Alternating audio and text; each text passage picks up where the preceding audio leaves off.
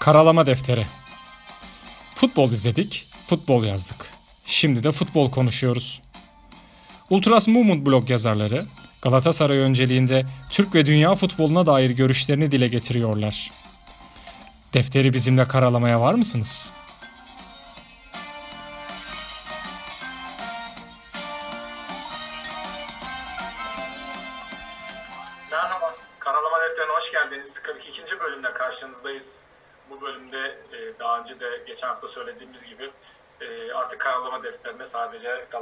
Galatasaray, e, Lig, Şampiyonlar Ligi gibi konuları değerlendireceğiz. Ve burada haftanın gelişen olay, olayları veya transfer gelişmeleri gibi konular üzerinden daha çok karşınızda olmaya çalışacağız.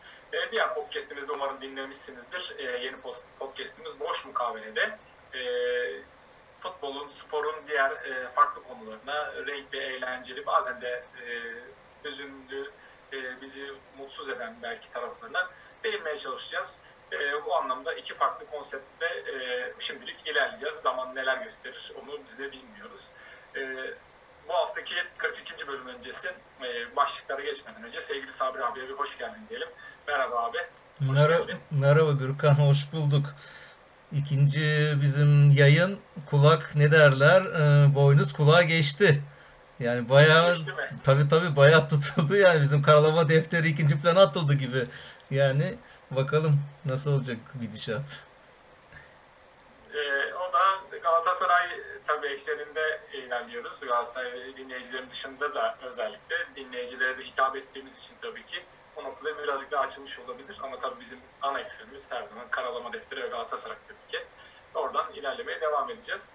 Ee, tabii ki insan seviniyor böyle yaptığı, emek sarf ettiği işlerin e, ilgi, ilgi çekmesine. O noktada da iki tane bizim, e, bir tane çocuğumuz vardı zaten. ikinci çocuğumuz da bu noktada olmuş oldu. İkisini de aynı oranda e, emek vererek büyütmeye, yaşatmaya devam edeceğiz. Tabii bu noktada asıl emeği gösteren dinleyicilerimiz onlar da şimdiden e, teşekkür ederiz e, gösterdikleri ilgiler için. E, bu hafta e, karalama defterinin ana eksen konusu yine Galatasaray. Galatasaray'da e, iki tane maç oynandı.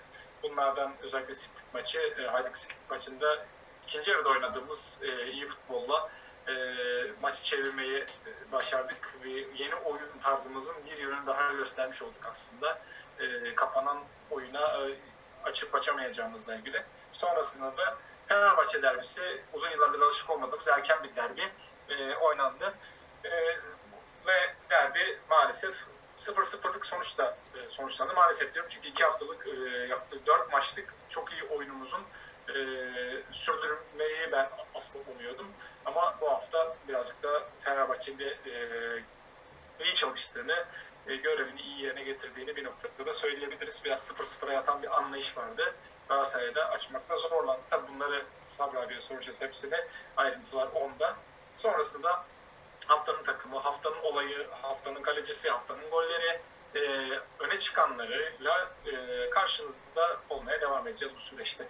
Şimdi sözü Sabri abiye veriyorum. Split maçından alarak e, derbiyle devam eden süreçte neler yaşadık onu bir dinleyelim. Buyur abi. Derbinin gölgesinde oynanmıştı Hayduk Split maçı. Aslında yani ciddi önemli bir maçtı ama bir yandan da kafalar yine derbideydi. İki devre şeklinde hani siyahla beyaz gibi oynanan bir maç oldu Hayduk Split. İlk yarıda tamamen durgun bir oyunu oynadık. O beklediğimiz Galatasaray'ın oyunu olmadı. E burada da tabii Fatih Terim'in yapmış olduğu işte rotasyonun da çok büyük etkisi var. Yani uzun e, lig yarışında herkes oynayacak yani Fatih Terim'in de istediği o aslında. Hocanın sürekli dediği olay o. Herkes hazır olacak diyor. Eğer bu formayı giyeceklerse madem Galatasaray'la sözleşme yaptılar formaya madem adaylar diyor. Herkes bir şekilde hazır olacak. Herkes ıı, şans verildiğinde oynanacak, oynayacak diyor. O da işte rotasyonlu Avrupa maçlarında başka bir kadroyla, lig maçlarında başka bir kadroyla Fatih Terim oynatıyor. Mesela işte Split maçının en büyük sürprizi Emre Taşdemir'in oynaması oldu. Yani kimse bunu aslında beklemiyordu. Orada Saraç'ın sakatlandıktan sonra hani sol kanatta Lines oynar belki falan deniyordu. İşte ya da Şener bir tarafta oynar gibi düşünülüyordu. Ama Fatih Terim Yani orijinal sol bek yani sol ayaklı adam istedi. Bir de şey var ya Fatih Terim'in güvendiği adamlar vardır. Sonuna kadar güvenir Fatih Terim bunlara. Yani güvendiği oyunculara. Emre'yi de ta Bursa Spor'da oynadığı yıllardan onu işte milli takıma kazandırmıştı. O zamandan beri seviyor, güveniyor Emre'ye. Yani Emre'ye de güvendi, oynattı. Emre de oldukça Emre başarılı. mücadele etti. Gerçekten açık alanda yani benim kendi görüşüm tabii sen ne, ne düşünüyorsun bilmiyorum ama gerçekten hani e, o özellikle goldeki asistinde o mücadelesi, çabası falan bütün maça da yansıdı o. E, ben açıkçası şeyde Fenerbahçe maçında da bekliyordum ki oyunda da aslında Emre'nin e, yani Lines'in tabii ki defans özellikleri daha yüksek e, bu noktada ama hücum, hücum anlamında Emre'yi biraz aradık gibi gör Emre'nin oyununu en azından bir önceki maçtaki oyununu aradık gibi gördüm. Bilmiyorum sen ne diyorsun? Ya evet dediğin gibi ben mesela golde çok beğendim. Yani sadece yani gol asisti yapması zekice bir hareket yaptı. Genelde bekler olsun, kanat oyuncuları olsun alırlar topu kafalarına önüne eğerler o son çizgiye kadar gidip oradan bir orta yaparlar sürekli. Yani orta, karambole orta yaparlar. Mesela orada kafayı kaldırdı. Geriden gelen hani herkes kalenin önüne altı pasa top beklerken geriden gelen Belanda'yı gördü. Belanda'yı çıkardı. Belanda da gelişine vurdu. Golü yaptı. Mesela çok zekice hani bir hareketti. Yani zeki oyuncu her zaman göze hoş görünüyor zaten. Yani klasını da göstermiş oldu. Hani o beklenmiyordu. Oynadı. Dediğin gibi de başarılı oldu. Bir de şey yine aynı şekilde Eteboy'da artık Fatih Terim şans verdi. Onu da direkt 11'de oynattı. Bir Başakşehir maçında son bir 15-20 dakika falan oynatmıştı galiba. Orada da ufak tefek bir izlerini vermişti aslında nasıl bir futbolcu olacağını ama mesela Hayduk maçında ben çok beğendim. Hatta Fener maçında bile belki o klasik Fatih Terim'in hani ligin başından beri kazanan takımı belki bir bozar falan diye düşündüm orta sahaya ama Fatih Terim gene aynı oyuncu kadrosuyla Fener maçına çıkmıştı. Mesela Etebo ilk yarıda bayağı bir sorumluluk aldı. Baktı hani takımda yani o oynuyorlar ama hani orada bir yaratıcı oyuncu eksikliği vardı mesela Hayduk maçın ilk yarısında. Onu biraz yapmaya çalıştı. İkinci yarı özellikle işte Berhan da girene kadar o Fatih Terim'in artık ma- maçın 0-0'a gittiğini görüp o sihirli dokunuşu yap- yapana kadarki süreçte de Etebo çok öndeydi mesela yani. Şey çok iyi ya Gürkan yani çok güçlü. Düşüyor, topu kaptırmıyor, yatıyor kalkıyor, yine top onda kalıyor. Yani koşuyor, mücadele ediyor. Bayağı Galatasaray'ın orta sahasında çok büyük bir dina- dinamizm katacaktır yani ben çok beğendim. Yani Luyendama'nın geldiğindeki o fizik kalitesini gösterdiği maçlar çok öndeydi. Hatırlarsan onda da o etkiyi e, hissetmiştik. E, Etebo'da da ben benzer bir hani o fizik kalite anlamında söylüyorum. O, o bende de o şeyi yarattı, etkiyi yarattı. Evet şey de var. Uzaktan şutu da var mesela. Kendine özgüvenli. Mesela işte Hayduk maçında ilk yarıda onun üzerine kurgulanmış bir serbest vuruş denedik. Tehlikeli bir yerdeydi. Vurdu gerçi kaleyi tutmadı ama yani ondan o önemli bir şey. Demek ki o güveni vermiş hocaya. Yani onun üzerine bu kurgulama yapılması önemli bir hareket. İkinci yarıda yine bir topu e, ceza sahası dışından adamı rakibi yatırdı, sağa yatırdı, sola yatırdı, vurdu filan kalecide kaldı. Hani bu özgüven aslında oynadıkça daha da olacak. Yani o kendini de takım arkadaşlarına da kabul ettirecek. Orada Tayland'a çok yardımcı olacaktır. Yani zaten Tayland da mücadeleci. İkisi orta sahaya baya dinamizm katacaktır. Hani ilk yarıda Hayduk maçında çok pozisyon yoktu. Hani böyle konuşulacak, akılda kalacak. İşte bir Ömer'in bir ara pası vardı. Babel'i ceza sahası içine soktu. Babel orada ayağına dolaştırdı topu, kaptırdı. Bir de onun dışında Lines'in bir Cagney'e verdi, bir voley vurdu Cagney. Onun dışında öyle bir pozisyonu yok. Hani rakibin de pek yoktu. Bir Rovaşata denemesi yaptılar. Öyle bir şey denediler. Bir tane bir or- ortadan bir kafalı bir pozisyonları var. Öyle yani karşılıklı durgun geçen bir maçtı ama ikinci yarı Galatasaray kazanması gerektiğini farkına vardı. Soyunma odasında Fatih Terim'in o meşhur fırçaları herhalde işe yaradı. Çıkar çıkmaz zaten bizimkiler rakibin üzerine bir çullandılar yani ne var ne yoksa işte bir pozisyonda Cagney bomboş kaleyken gitti adama topu vurdurdu. Ondan sonra Feguli bir pas attı. Harika bir pas rakip savunması arkasından attı. Onu bomboş kaleye sokamadı onu e, Babel. Gitti avuta attı filan böyle. Yani öyle giderken Fatih Terim baktı ki bu işten bu böyle gidecek. Maç uzatmalara gidecek. O Fener'de ma- maçı da var. Pek de yorulmasınlar dedi. Hemen klasik oyuncu değişikliklerini yaptı. İşte Belhanda'yı falan aldı oyuna. Belhanda da iyi oynadı yani dünkü maç dışında bugüne kadar sürekli hani hep göze batan oyunlar oynadı. Orada da Belhanda girdikten sonra ipleri eline aldı. Az önce dedi ki işte Emre'nin getirdiği bir topta da orada golünü atmış oldu. Zaten golü attıktan sonra Galatasaray zaten daha özgüvenle gitti. Yani maçı bir şekilde hani kazandı. Markao mesela ikinci golü attırdı. Maçın yıldızı aslında baktığı zaman kim desem Markao diyeceğim yani Hajduk Split maçının. Tek başına savunmaydı. Yani onların orada duvar oldu. Yani her pozisyonda karşıdan olsun, sağdan soldan gelen bütün şutlarda çeviren adam Markao'ydu. Yani acaba diyorum skatlar bunu izliyorlar. Roma mama lafları geçiyor ya. yani belki bu da bir gaza da getirmiş olabilir. 13-15 e, milyon eurolardan bahsediliyordu filan da herhalde artık onu biz onu 20-30'lar diyelim yani bu oyunla böyle.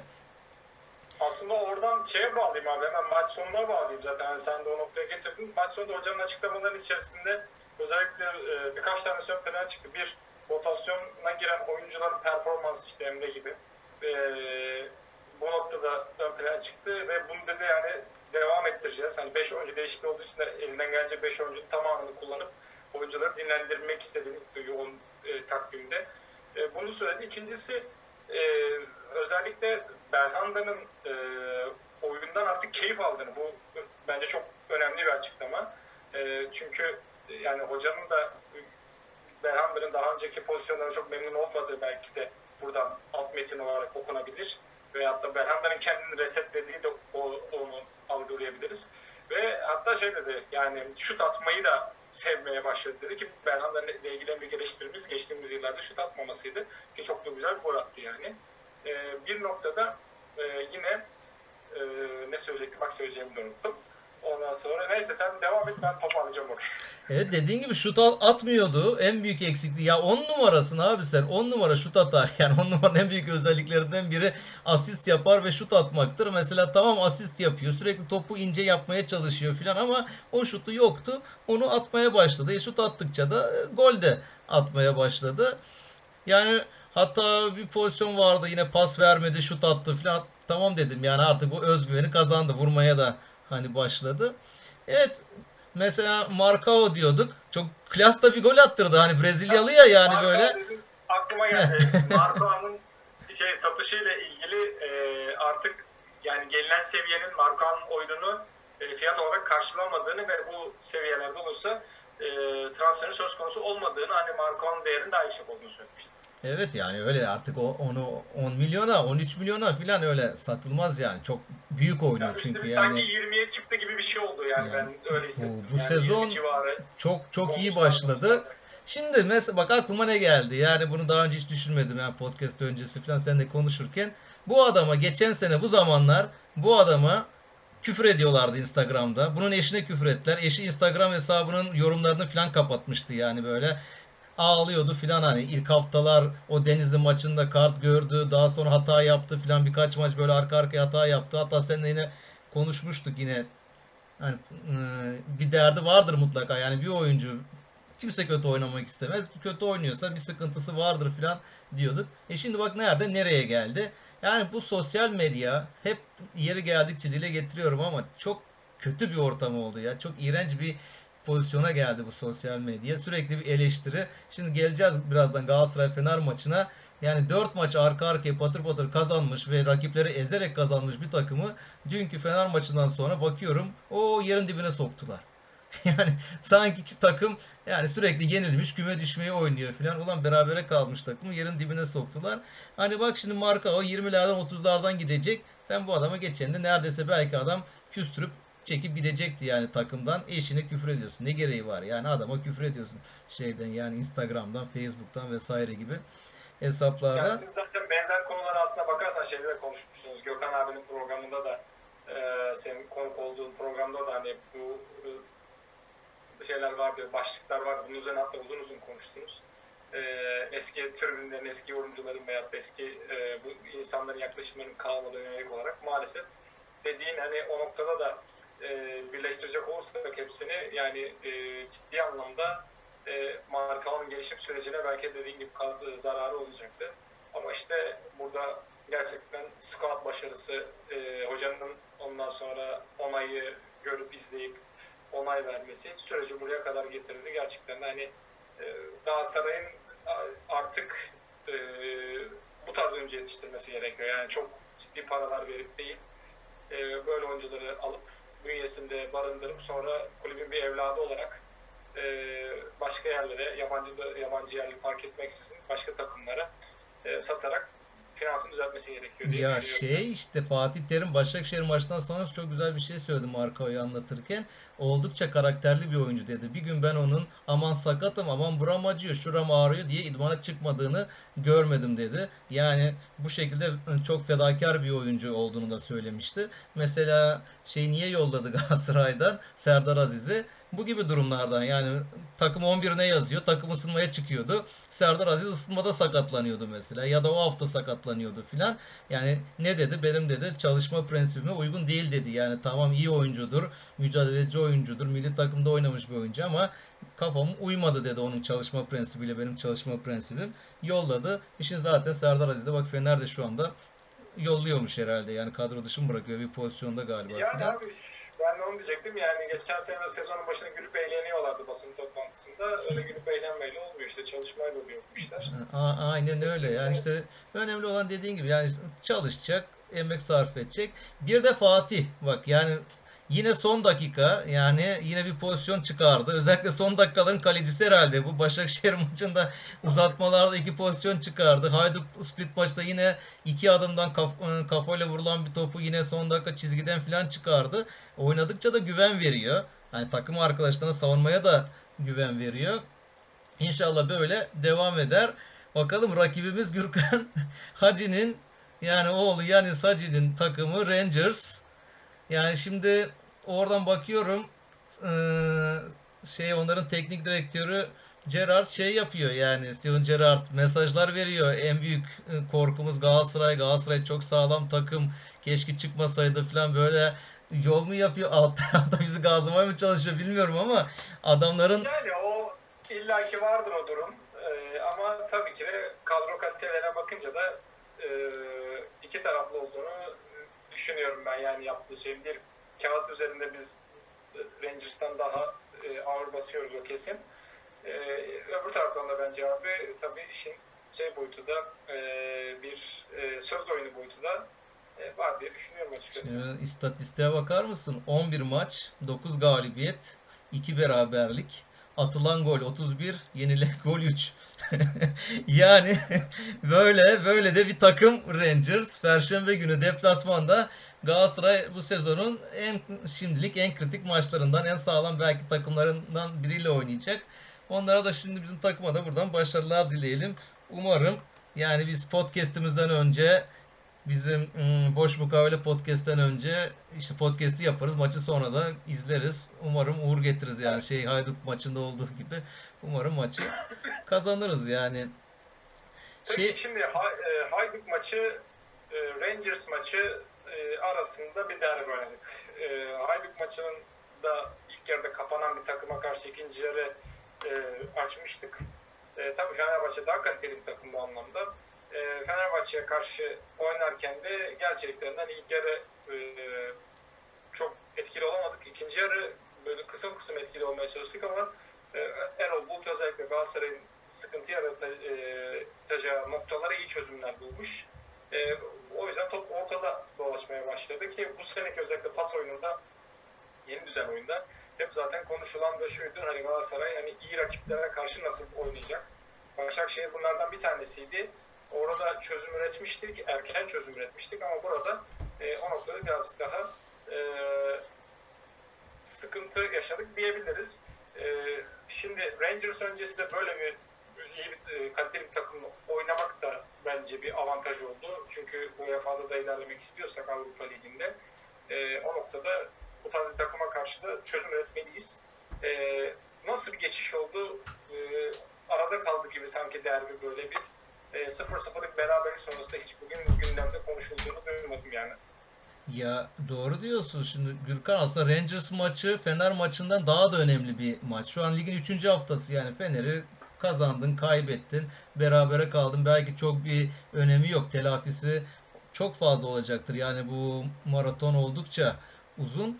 Ama Rangers e, maçını kazandığımız anda Avrupa Ligi'nde gruplara kalacağız ve bize maddi yönden de çok e, bir ekstrası olacak bunun yani. Bu çok önemli. Bir de Galatasaray'ın son yıllarda Avrupa'da bir sarsılan bir imajı vardı. Yani Avrupalıların o gala dediği hani Galatasaray'ı duyduğu anda titrediği Galatasaray son senelerde istediği oyunu oynayamayıp istediği maçları kazanamıyordu.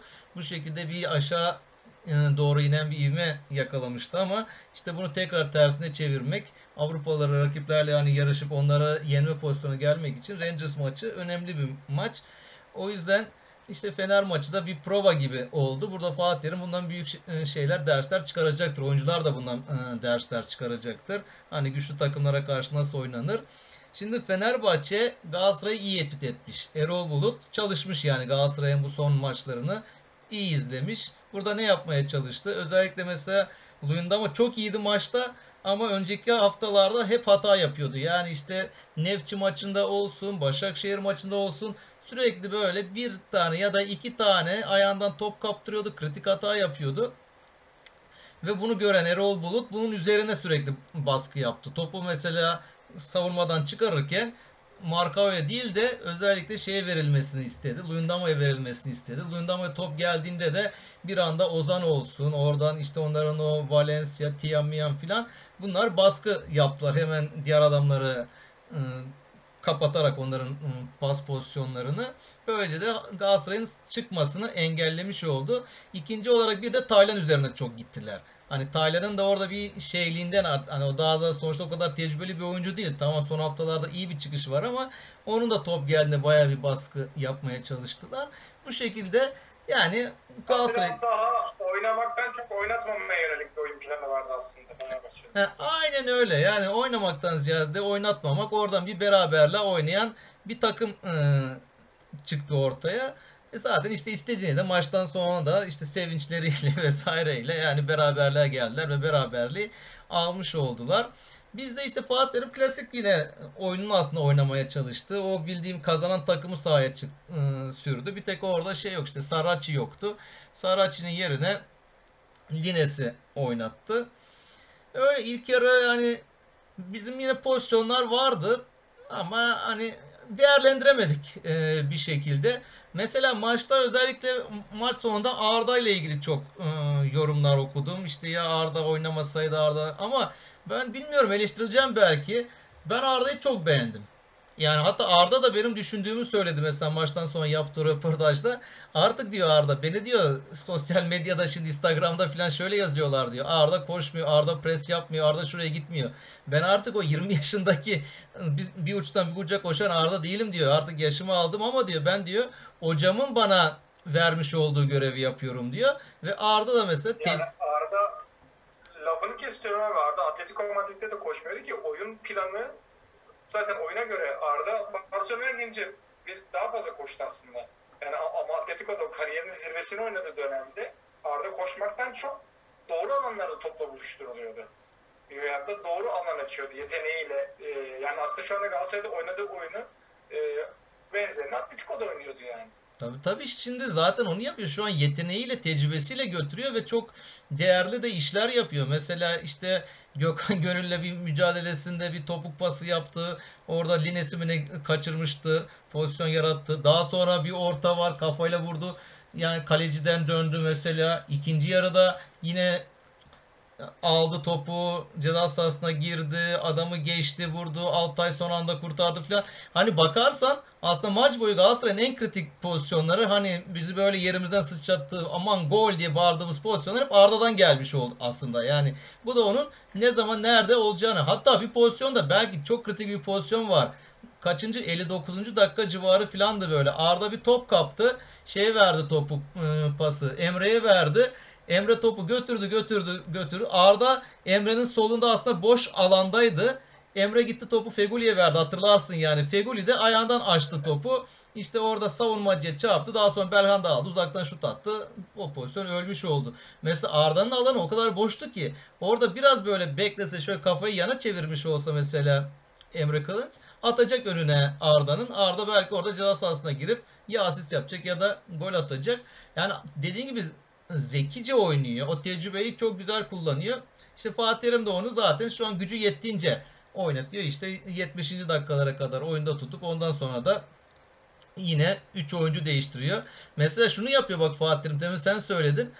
İşte bu oyuncu değişikliğinin fazla olması hani daha önceki podcast'te dedik ya bu Bayern Münih'in yapmış olduğu taktik. Yani takımı bütün gücünü verdiriyor oyunculara. Oynayın diyor, basın diyor ilk yarı. İkinci yarıda biraz dinleniyorlar işte soyunma odasında 15 dakika. Ondan sonra sahaya çıkıp oradan da bir gücünüzü verin diyor. 60'lardan sonra Fatih Terim tamamen 3 tane oyuncuyu yorulmuş artık o gücünü gösteremeyecek 3 tane oyuncuyu çıkarıyor yerlerine. Çünkü kadromuz sağlam. İnşallah böyle devam eder yani arka tarafı bench de iyi olur.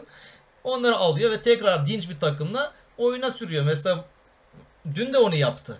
Yine tam oyun böyle durmuştu. Özellikle ikinci yarı Fener ikinci yarının başlarında Fener bir baskı kurdu. Yani bir 10 dakika 15 dakika bir baskı kurdu Galatasaray kalesinde falan böyle bir düzgün bir çıkamadık biz.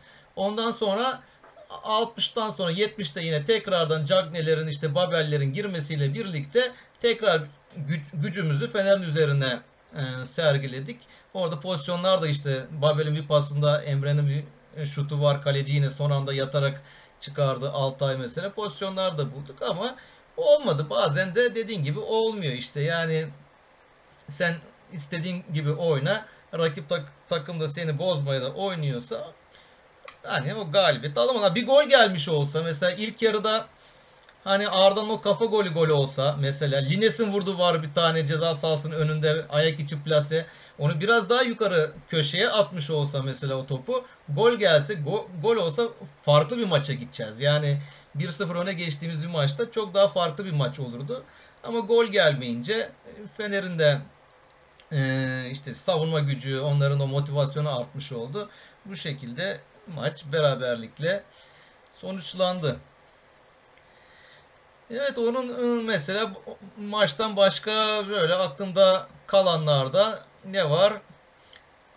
E, Fenerbahçe tarafına bakarsak Ozan sürekli attı kendini mesela yani böyle her pozisyonda attı. Tamam fauller oldu, çekildi, çekildi, edildi ama yani durduk yere de baya baya bir attı falan ve bazen de çok komik poz şey anlar da hani enstantaneler de olmuş oldu falan böyle.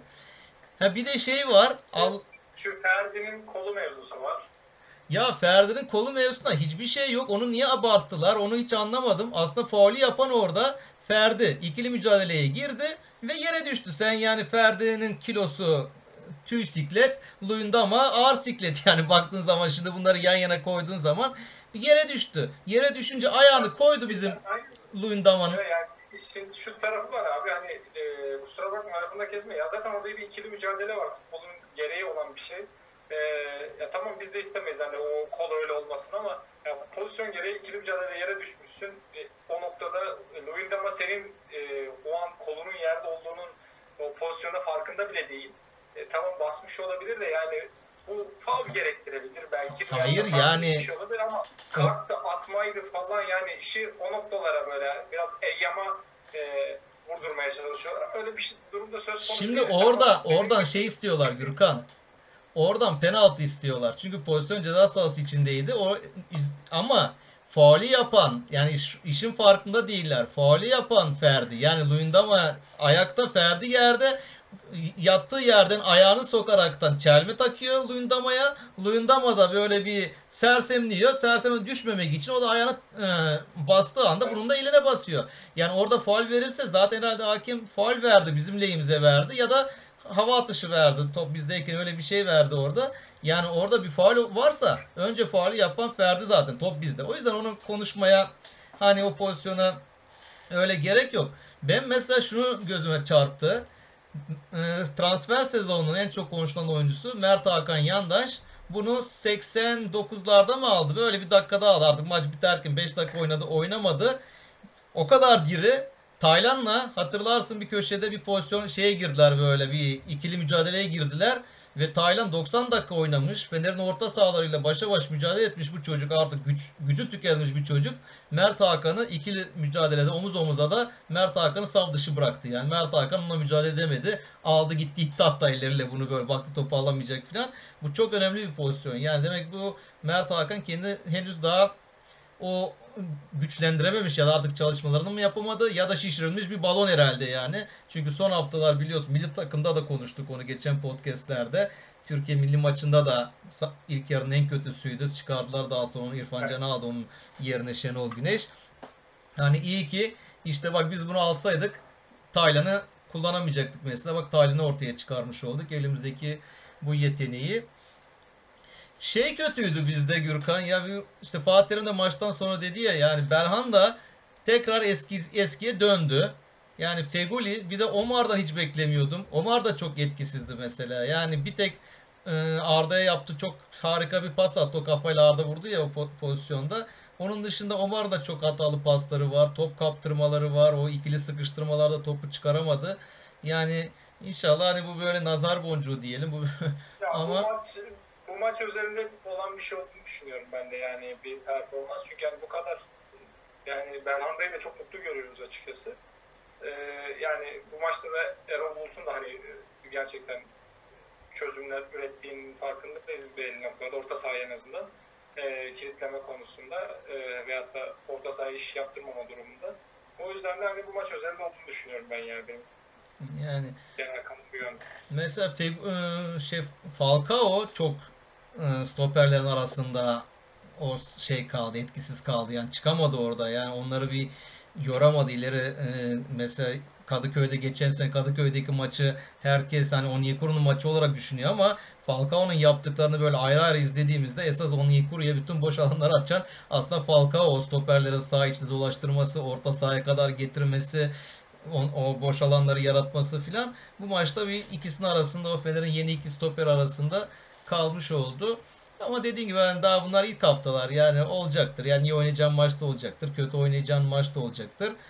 İşte e, şey Etebo'da gene mesela sonradan girdiğinde yine et, etkisini gösterdi. Beğendim. Oynadığı oyunu beğendim. İşte Cagne çok koştu. Babel'i biliyorsun biraz Babel'e karşı ön yargılıyım. Çok statik duruyor. Yani sabit oynuyor ama hatta oyuna girdiğinde eyvah dedim ya. iyice Fener o tarafa artık ele geçirecek. Ama o enerjisini koydu orada. Tecrübesini koydu. Yani işte az önce dedim ya Emre'ye pasta verdi. Oradan toplar da çıkardı filan. Fena değildi Babel. Yani işte şey gibi işte Fener geçen hafta oynadı Hatay karşısında. Hatay'ın hiç şutu yok. Hatay bir puanı kaptı. Bu hafta Fener'in neredeyse hiç şutu yok. Bir şutu mu ne var kaleyi tutan ya da belki yok. Yani ben Fatih'in bir kere atladığını, yere atladığını görmedim böyle. Yani herhalde en temiz forma maçtan sonra Fatih'in formasıydı herhalde. Yani böyle hiç çamurlanmamış, hani kirlenmemiş forma.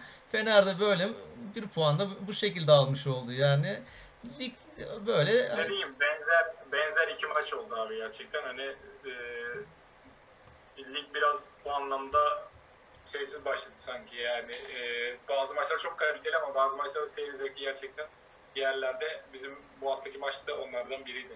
Yani şey var e, ha bak mesela Falcao onu derken şu an aklıma geldi. Aslında hiç de yapmadı değil Kadıköy'deki olayı. Yine bir pozisyon var. Lines'in topu alıp tek bir pasla or, böyle orta sahaya kadar çekti stoperleri. Falcao ona gelen topa şöyle ayak içi tık bir dokunma yaptı. İki tane adamı oyun dışı bıraktı. Lines aldı topla ilerledi. O hata daha sonra tekrar hani gole çeviremedik mesela. Arda'nın pozisyonunda mıydı? Galiba Arda'nın o pozisyonu başlangıcıydı doğru. Hani kaleciye vurdu kalecinin Arda, beli. Ben de Arda diye hatırlıyorum. beli falan şey yaptı. O pozisyonun başında mesela Falcao var. İşte Falcao da aslında bunları daha çok beklerdik ama dediğim gibi pek yapamadı. Ya bir de Gürkan Samiye'nin zemini çok kötü. Yani izlerken ben fark ettim. Maçtan sonra Arda da hani şey söyledi. Yani bu zemine bir çözüm bulmalılar falan dedi. Yani maçtan sonra bayağı açıklamalar yaptı. Tam bir kaptan gibi açıklamalarda bulundu. Onu da buradan es geçmeyeyim. Çok güzel konuştu. Yani bizim gibi hareketli takım, topu koşturacak takım için bu zemine bir çare bulmalılar. Yoksa bu zemin bizim canımızı yakacak ileride. Çünkü bu yağmurlar gelecek, kötü havalar gelecek. Bu iyice bir balçık tarlasına dönerse hani o zaman biz sağla da rakibin yanında bir de sağ zeminiyle de mücadele etmek zorunda kalacağız. Maalesef o da zemin konusunda en yani e, şanslı takımlardan biriyiz diyebilirim yani. Çünkü uzun süredir e, zeminle ilgili sıkıntı yaşamıyorduk ve çok iyi bakılıyordu. Bu pandemi zemine de mi Ya bilmiyorum şeyi izledim. Başakşehir Karagümrük maçını baktım. Olimpiyattaki zemin çok güzel ya. Olimpiyat stadında top tıkır tıkır gidiyor böyle. Yani sanki halının üzerinde oynuyorlar gibi. Ama bizim Rüzgara rağmen. Rüzgara rağmen ama bizim maçta top gitmiyor bir şekilde. Topçular böyle sanki ayağı çamura batmış gibi gibi bir ağır ağır koşuyorlardı filan. Yani ona da bir hani çare. Gerçi orada da çok rüzgar kalmadı. Oralar bayağı ev doldu artık. Böyle yakında bir 5 sene içerisinde artık şey gibi e, bizim e, Ali Samiyen gibi binaların arasında, rezidansların arasında kalacak olimpiyat. Yayıncı kuruluşu konuşacağım. Notlarımda var. Ya çok özet şey gösteriyor. Çok tekrar gösteriyorlar maç içinde. Pozisyonları kaçırıyoruz yani. Biz maçı izlemek için bu işe para veriyoruz. Hani maçı izlemek için oturuyoruz televizyon karşısına. Ama bir pozisyon oluyor. Bunun 5 tekrarı, 10 tekrarı yani bunu gösterirken pozisyon öbür taraftan gidiyor başka bir atak oluyor. Atağın başını göremiyorsun. Mesela bir de şey var. Bu ayıp. Yani buradan bir şey mi arıyorlar özellikle? Bu Luyendama'nın o Valencia ile ilgili ikinci yarıda bir pozisyonu vardı. Böyle Valencia'nın önünde topa Luyendama dokundu. Valencia kendi yere attı. Hatta Fenerli bir penaltı falan beklediler. O pozisyonu ya 20-30 kere gösterdi. Her açıdan gösterdi pozisyonu. Hani bir şey mi ar- arıyorsun orada? Yani Oradan gösterdi, alttan gösterdi, üstten gösterdi, sağdan gösterdi, soldan gösterdi. Her açıdan gösteriyor. Yani nereden bakarsan bak adam topa dokundu işte. Yani bir penaltı bir şey yok. Hani aradığınız ne burada? Bu benim biraz böyle hoşuma e, gitmedi. Yani maç zevkimi de benden aldı. Zaten maç durağan oldu bazı yerlerde istediğimiz tempoda değildi. Bir de senin yayıncı kuruluş olarak bu işe ayak uydurman bir ona, onlar da bunu bir öz eleştiri yapmalılar yani. O art- artık yönetmeni kimse bu işe bakmalı. Bu kadar da çok tekrara gerek yok. Son hakemle bitirelim istiyorsan. Yani öyle bir hakem kadrosu yapıldı ki yani Allah'tan yani çok pozisyon olmadı. Ben pozisyon olsa gene bunlar bekleneni verir. Yani Ali Palabıyık Galatasaray'ın istemediği hatta Fatih Terim'in işte e, al bayrağı ne beyaz sayfası ben beyaz sayfa falan bu adamla ilgili aç, açmıyorum dediği hakem. Bunun dördüncü hakemi var sağ kenarından gören Mete Kalkavan. Bu da biliyorsun Galatasaray'la maçlarında yaptığı şeyleri. Ondan sonra e, var hakemi Alper Ulusoy 6 saniyeci hakem. Geçen sene bizi böyle 6 saniye uydurdu ve hala kimse 6 saniyenin pe- peşine koşmuyor bundan sonra yani. İlginç ilginç onun yanında olan Bahattin Duran var. Onun da yine Fener maçlarında. Yani öyle bir komple şey yapıldı ki hakim koymuşlar. Hani Rıdvan çıktı açıklamalar falan yaptı ya yani ya bu sezona niye Rıdvan değil ben sezonu diyorsunuz hakem şeyini ben mi seçtim filan. Yani bu e, hakem kadrosu tamamen onları haklı çıkarıyor böyle düşünen insanları. Yani bu kadar da verilmez. Yani bu hakemlerde verilmez. İşin ha, hakem nasıldı? Baktığın zaman işte Fener az önce olmayacak pozisyona ağlıyorlar. Yok faul mual bilmem ne bir şey diyorlar da esas e, Arda'nın ilk böyle maçın ilk dakikalarında filan geçerken Gökhan Gönüllü Gökhan Gönül şöyle elini uzattı. Bir kaleci hatasıyla topu durdurdu. Yani ona sarıyı vermedi. Hani sarı verse Gökhan Gönül 70 küsürde bir sarı daha görmüştü. Tekrar gene Arda'yı biçti galiba. İki sarı olacak. Kırmızıdan oyundan atılacak. Ondan sonra 20 küsürüncü dakikada Ottiserant mıdır nedir Fener'in yeni getirdiği bir şey var. Ee, stoper bir oyuncu var. Falcao'nun önünde topu mesela eliyle gene kontrol etti. Orada gitti hakem şey verdi. Sarı kart verdi. Akşam seyrettim. Seyredebildiğim kadar bütün işte bu hakem yorumlayan Erman Toroğlu'sundan tut, ne bileyim işte Bünyamin Gezer'inden tut, işte Deniz Çoban'ı vesairesi hepsi bu pozisyona kırmızı kart. Çünkü son adam dediler. Yani Falcao orada geçse kaleci karşı karşıya kalacak. Ama yani bunu artık VAR'a da bak yani orada VAR var, VAR uyarmıyor. Zaten beklemiyorduk öyle bir uyarı da onlardan Galatasaray lehine olacak bir pozisyonda. Yani Ali Palabıyık aynı şekilde filan. Hani bu, bu tür hatalarla maalesef işte maça da ufak tefek şey yapmış oldular yani. Fatih Terim de dedi ya maçtan sonra bize karşı da bolca hani çok bonkördüler dedi sarı kartta. Hani biz sarıyı Galatasaray armasında severiz ancak diyerekten de güzel bir şey söyledi. Yani kartta sevmiyoruz ama Galatasaray armasında sarıyı çok severiz falan dedi Fatih Terim. Onu da kulaklarını çınlatalım buradan yani. Hoca yine kendine has bir yöntemle hakemleri eleştirmiş oldum o noktada. Aynen öyle yani. Öyle işte bir derbi hani karşılıklı hani genelde derbi deyince insan bir kanlı canlı denir ya böyle yani kartların havada uçuştu kırmızıların gollerin itiş kakışın falan beklerken e, üçüncü hafta olunca biraz daha teknik taktiğin işte ön plana çıktığı bir derbi izledik yani. Bizde zaten son yıllarda maalesef yok yani neredeyse. Çok belki o süper final döneminde falan bayağı zevkli maçlar oluyordu, olmuştu o süreçte. Bir de geçen sene Kadıköy'deki galibiyet. Onun dışında zaten maçlar ya berabere bitiyor ya böyle zevksiz futbol çoğunlukla. Maalesef yani dünya derbisinin altını doldurmak yani o sadece bir ad, e, pazarlama stratejisi belki de. Peki söyleyecek başka bir şeyin kalmadıysa abi e, varsa veyahut da da e, konuşalım e, yoksa diğer konulara geçeceğim artık. Geçelim Haftaya- geçelim yani derbi Yani- bu şekilde yani o beklediğimiz büyük heyecan yoktu dediğim gibi yani ta- bir takım yenilmemeye çıkmış e, Galatasaray'da daha sezona da ilk başlarında elinden geleni yapmaya çalıştı ve böylece maç kitlenen bir maç golsüz berabere bitmiş oldu yani. Evet peki şimdi e, şu noktaya geleceğim abi. E, hafta 3. hafta sonunda e, ligde işte puan durumu oluştu. E, özellikle Karagümrük'ün lider olduğunu görüyoruz. E, çıkan takımlardan Erzurum e, bunun 6 puanı, Hatay'ın e, 7 puanı var. Bu hafta da e, altın sırada lige çıkan takımlar var. Bir kere onlar zaten hani e, konuşacağız dikkat çekiyorlar. Ama böyle farklı keyifli bir lig haline gelmeye başladı. Ee, daha baştan. Haftanın olayı demeyeceğim olayları belki de sen e, özellikle senin birkaç tane başlığın vardı e, bu noktada. E, senin bana ilettiklerine Antep'in yine son dakikada e, gol yeme durumu söz konusu. Beşiktaş özellikle hani ikimizin de belki ortak konusu. Beşiktaş sezona iyi başlamadı. 4-1 e, Konya'ya e, mağlup oldu. Kon- Konya'nın hakkını teslim edelim. Konya 4-1 ma- e, ondan sonra galip geldi diyelim. Beşiktaş'ta e, asıl konuşulması belki de dikkat çeken belki bu, bu hafta ben aslında Başakşehir'e galibiyete e, 1-0-2'de e, boş mukavelinin sonunda yaptığımız kısımda ben Başakşehir'e vermiştim ama beklemiyordum yani bu kadar kötü oynamalarını artık. Tabii iki, iki maçta olmuştu da sonuçta son şampiyon. E, orada da yine kazanamadılar. E, üç tane olay ön çıkardık bu hafta. E, yorumlar sende. Evet. Önce haftanın olaylarında benim işte gözüme çarpan, herkesin de gözüne çarpmıştır. Hakkıyla alt ligden gelenler yukarıda da devam ediyorlar. Yani Karagümrük, Erzurumspor, bir de Hatayspor. Yani ilk 3 haftanın en başarılı takımlarından 3'ü zaten. Ve tam tersi öbür taraftan da küme düşmesi gereken takımlar da küme düşmediler ama aslında onlar da küme düşmeyi hak ettiğini oynadığı maçlarla göstermiş oldular. İşte Kayseri, ne bileyim Ankara gücü, Malatya onlar da ligin altlarında devam ediyorlar. Ve bu tebrik ediyorum yani bunları Karagümrük zaten büyük transferler yapıyor. Şimdi NDI'yi almış galiba en son onunla ilgili de bir haber vardı. Baya bilinen adı duyulmuş topçular da alıyor. Kadrosunu güçlendiriyor. Erzurum aynı şekilde. Hatay iyi mücadele ediyor. O da iyi golcüler falan aldı. Onlar bu başarısıyla haftanın yani olayına girmeye aday oldular.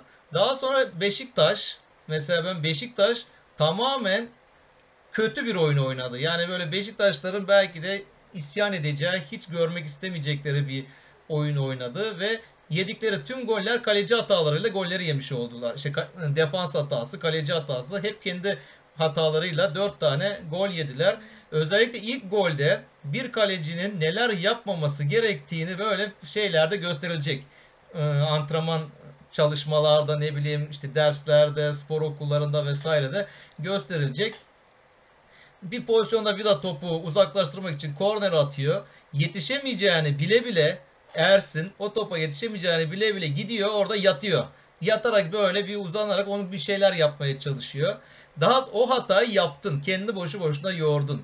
Arkasında top dışarıdayken arkasını bir kalecinin yine en yapmaması gereken bir hata. Kaleci topa sırtını asla dönmez. Ersin sırtını döne döne kalesine yavaş yavaş koşuyor. O anda orada Konyalı oyuncu ve Konyalılar top toplayıcı çocuğu Hani geçen sene Şampiyonlar Ligi ma- maçı nasıl Mourinho e, Tottenham'da bir top toplayıcı çocuk topu hemen çabucacık verdi. Tottenham e, taç kullandı ve golü attılar ya. Aynı bunun gibi Evet. top toplayıcı orada o çocuk Ömer Ali Şahiner'e hemen topu verdi. O da oradan ortayı yaptı ve Şengelya ile golü buldu. Yani Konya. Burada o çocuğu bulmalılar. Onu artık forma mı hediye edecekler, bir şeyler hediye etmeliler, tebrik etmeliler. İlk gol kaleci hatası. İkinci gol yine çok yani böyle ya olmaz böyle bir hata. Orada Kravets aldı topu kaleye doğru ilerlerken Beşiktaş'ın bu bomba aldı Beşiktaş Alanya'dan bu şey stoperi. Sürekli penaltılar yaptırıyor. Bomba bomba hatalar yapıyor Wellington. Wellington adamın önüne gitmiyor. Adamı savunmuyor. Gidiyor pas atacak adamı arıyor. Onu savunmaya çalışıyor. E Kravets gitti gitti gitti. Kaleciyle karşı karşıya da vurdu. Golü attı mesela. Ya, ya sen gitsene toplu. Önce futbolda kural toplu olan adamı savunacaksın. Topu savunacaksın sen. Yani sen istediğin kadar öbür adamları savun. Adam golü attı ne oldu? Tuttun öbür adamları da ne işe yaradı? Orada da çok büyük bir hata yaptı Beşiktaş savunması. Üçüncü golde Vida gibi tecrübeli bir adam. Yine Konya bir pres yaptı. Pres yaparken Kravets'in yine zeki hani diyoruz ya zeki oyuncu her zaman farkı yaratır. Kravets hemen kaleciye koştu. İki arkadaşı Vida'ya pres yaparken nasıl bu dedi yapabileceği tek şey dönüp kaleciye atacak. Vida da hiç kafasını kaldırmadan bakmadan kim var kim yok öylesine bir attı kaleciye doğru pası Kravets'e vermiş oldu. O da gitti Şengeli'ye asist yaptı, golü attı. Dördüncü gol penaltı. Penaltıda da yine Vida adamı itti, düşürdü. Böylece dördüncü golde olmuş oldu. Ya bu kadar ben bir maçta tamamen bir e, defans hatalarıyla bu kadar gol yenildiğini ne zamandır görmedim. Yani yani bunu amatör takım yapsa belki anlarsın da Beşiktaş'ın bunu yapması yani Sergen çok çalışmalı. Yani bu takımın üzerinde çok bir şeyler denemeli. Bilmiyorum kafalar orada mı değil mi filan yani.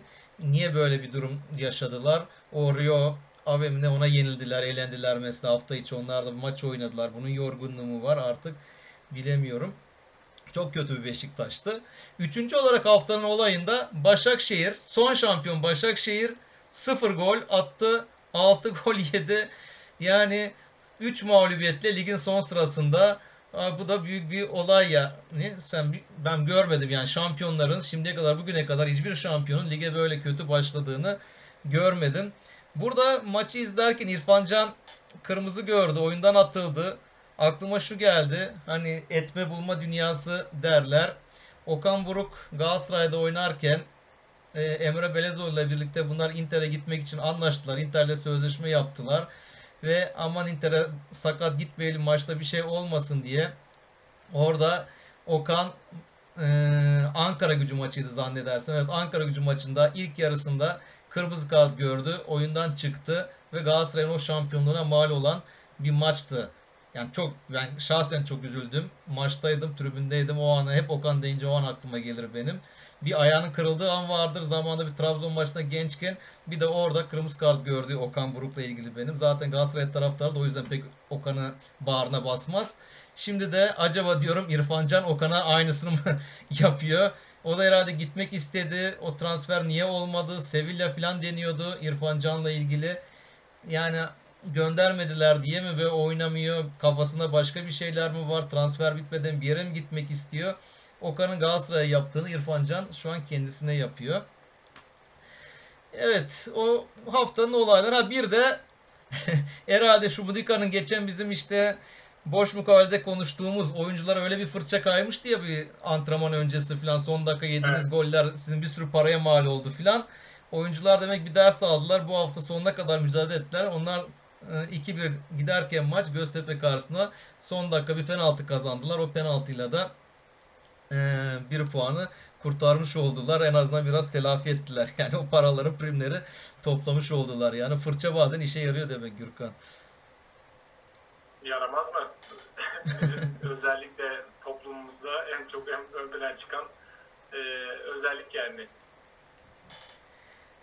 Devam edelim. Haftanın golleri var. Benim gözüme çarpan güzel goller Evet. oldu. Yani mesela hızlı hızlı böyle geçeyim golleri. Keşke işte yayınımız olsa da gösterebilsek. Yani yayıncı kuruluş falan olsak bizi dinleyenler golleri izlemiş olsalar. Ama maçların özetlerini izledilerse kafalarında canlandırabilirler.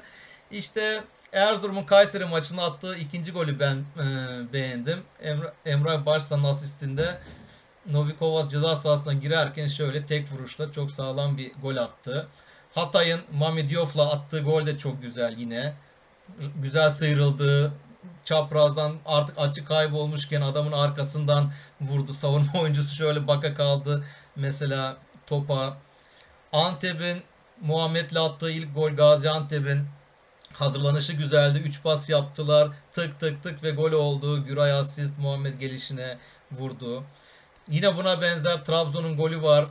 Trabzon'da işte Serkan kendi yarı sahasından topu kaptı, sürdü.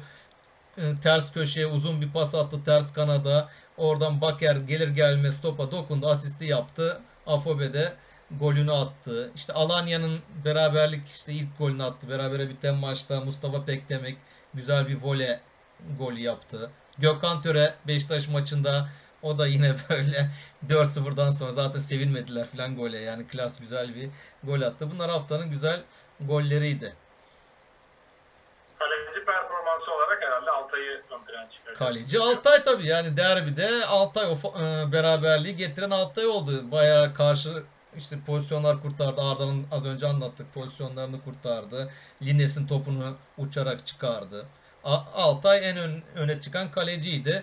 Kayseri ile Lung 3 tane gol yedi ama belki 4 olur, 5 olur, 6, 7, 8 olacak maçı 3'te tuttu mesela. O iyiydi.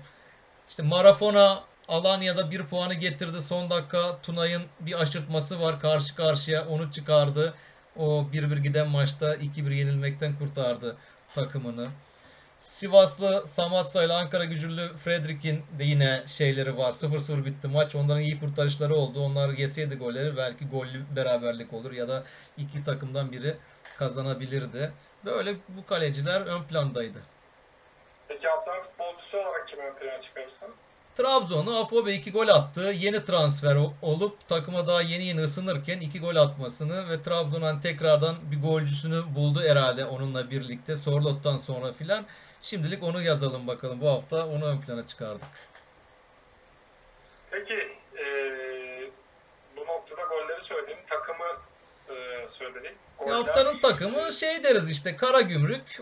Yani Karagümrük iyi gidiyor. Başakşehir şampiyonu yendi. Erzurum'da deplasmanda yani Kayseri'yi yendi. Bunlar haftanın öne çıkan takımları oldu. Bir de Trabzon hani kötü gidişini belki de o Malatya galibiyetiyle iç sahada belki durdurmuş oldu. Evet. Onlar da 3 gol attılar. Onları söyleyebiliriz. Ben de ayıramadım o noktada. Hani sen de işte takımları başta konuşunca işte Karagümrük, Erzurum, Hatay. Bir de aslında bunların tam tersi var yani. Bunlar lig- lige yeni gelen takımlar ve ligin tepesine yer alıyorlar. Ee, düşürmediğimiz, el birliğiyle düşürmediğimiz, koruduğumuz takımlarımız Ankara gücü 3 maçta 1 puan, Malatya 3 maçta 1 puan. Ee, şeyde e, Kayseri'de adı aklıma gelmedi bir an. 3 puan 3 maçta 3 puanla e, hadi Kayseri ile bir nokta yukarılarda duruyor ama Ankara, Malatya diplerdeler yine. Yani e, helal olsun alttan gelenler kendilerini iyi e, hazırlayıp lige çok iyi giriş yaptılar. Bir Hataylı olarak tabii ki Hatay'a seviniyorum. E, ama onun dışında Erzurum'un ve Karagümrük'ün de çıkışı e, bu noktada gerçekten e, takdire şayan. Ya o düşenlere bir de şeyi ekle Gürkan. Bir de Rize. Rize bu hafta hadi bir puanı kaptı falan. Yani Rize de geçen sene son anda kurtuldu mesela düşmekten. Ve onlar aynen devam ediyorlar. Hani hak eden hak ettiği yerde aslında. Bakalım bu sene bir uydurmasyon bir şey çıkarmazlarsa gene ligin sonunda onlara ikinci ligde ilgili tek şeyim yani bu seneki tek bağım onlarla ilgili konuşamama nedeni Thomas yani o da Thomas'ı da severim. Ah. ee, yoksa gerçekten hani e, beter olsunlar diye isim geliyor ama o tarz bir şey de söylemeyeyim çünkü gerçekten e, geçen sene son dakikada e, kurtuldu e, ve zaten anılarımız Emre Akbabası'ndan Muslera'sına varana kadar zaten başkanıyla yaşadığımız süreçler belli. E, o yüzden de hani çok fazla oraya girip o detaya girmiyorum. Aa şey dedim Muslera dedim. Muslera da dün annesini kaybetti. Ona başsağlığı Evet. dileyelim buradan yani. O da üzücü bir olay. Zaten Başında unutmuştum e, e, ül- söylemeyi. iyi denk geldi. ülkesine gitmişti. Dün geldi işte o kötü haberde. Dün maçtan sonra filan sosyal medyada yankılandı. Baş sağlığı dileyelim. Evet abi e, bu noktada özellikle kulüplerin de oyuncuların da çok fazla bu anlamda açıklaması oldu. İşte oyuncu, arkadaşlık, takım olmanın zaten gerekliliklerini bu noktada gördük. Ee, ışıklar içinde uyusun annesi. Ee, genç de görünüyor aslında fotoğraflarda, paylaştığı fotoğraflarda ama belki korona falan bir şey olan oralarda Güney Amerika'da çok fazla yani korona biliyorsun sen de. Ee, bilmiyorum sonra illaki şey ortaya çıkar, durum ortaya çıkar diye düşünüyorum. Evet başka ekleyeceğimiz herhangi bir şey kalmadı sanırım abi. Evet bitirdik Ee, konularımız. Bitti bu hafta. Karalama defteri şimdilik son. bir dahaki haftaya Ama- kadar. Evet bir dahaki haftaya kadar e, özellikle bizim işte boş mukaveleyi yayınladığımız daha doğrusu e, çektiğimiz yay- yayın, yayın yaptığımız gün e, de yine Rangers'la maçımız var. Şimdiden kulübe e, ve takımımıza başarılar diliyoruz. E, Umarım e, istediğimiz gibi süreçte konuştuğumuz gibi bu maçlardan bu süreçlerinde bu maçlardan ders çıkararak güzel bir e, galibiyetle e, döneriz diye düşünüyorum. E, Hacı Yannis Hacı açısından da keyifli olacak. E, İstanbul doğumlu e, babası bir Galatasaray efsanesi olan Hacı. Kendisi de özellikle Hacı'nın ikinci döneminde e, babasıyla birlikte top toplarken fotoğrafları falan da var. Kulübe hiç yabancı birisi değil. E, bu noktada da bizim adımıza umarım ilerleyen zamanlarda kulübünde bir evladı olarak e, yer alır. Forma kaç numara giydiğinin önemli değil ama Galatasaray armasını taşır diye düşünüyorum. E, başka söyleyecek bir şey yoksa abi kapatabiliriz. Evet yani Perşembe günü, Perşembe akşamı görüşmek üzere diyelim yani. Peki görüşmek üzere. Herkese mutlu akşamlar diliyoruz. Hoşçakalın. Hoşçakalın.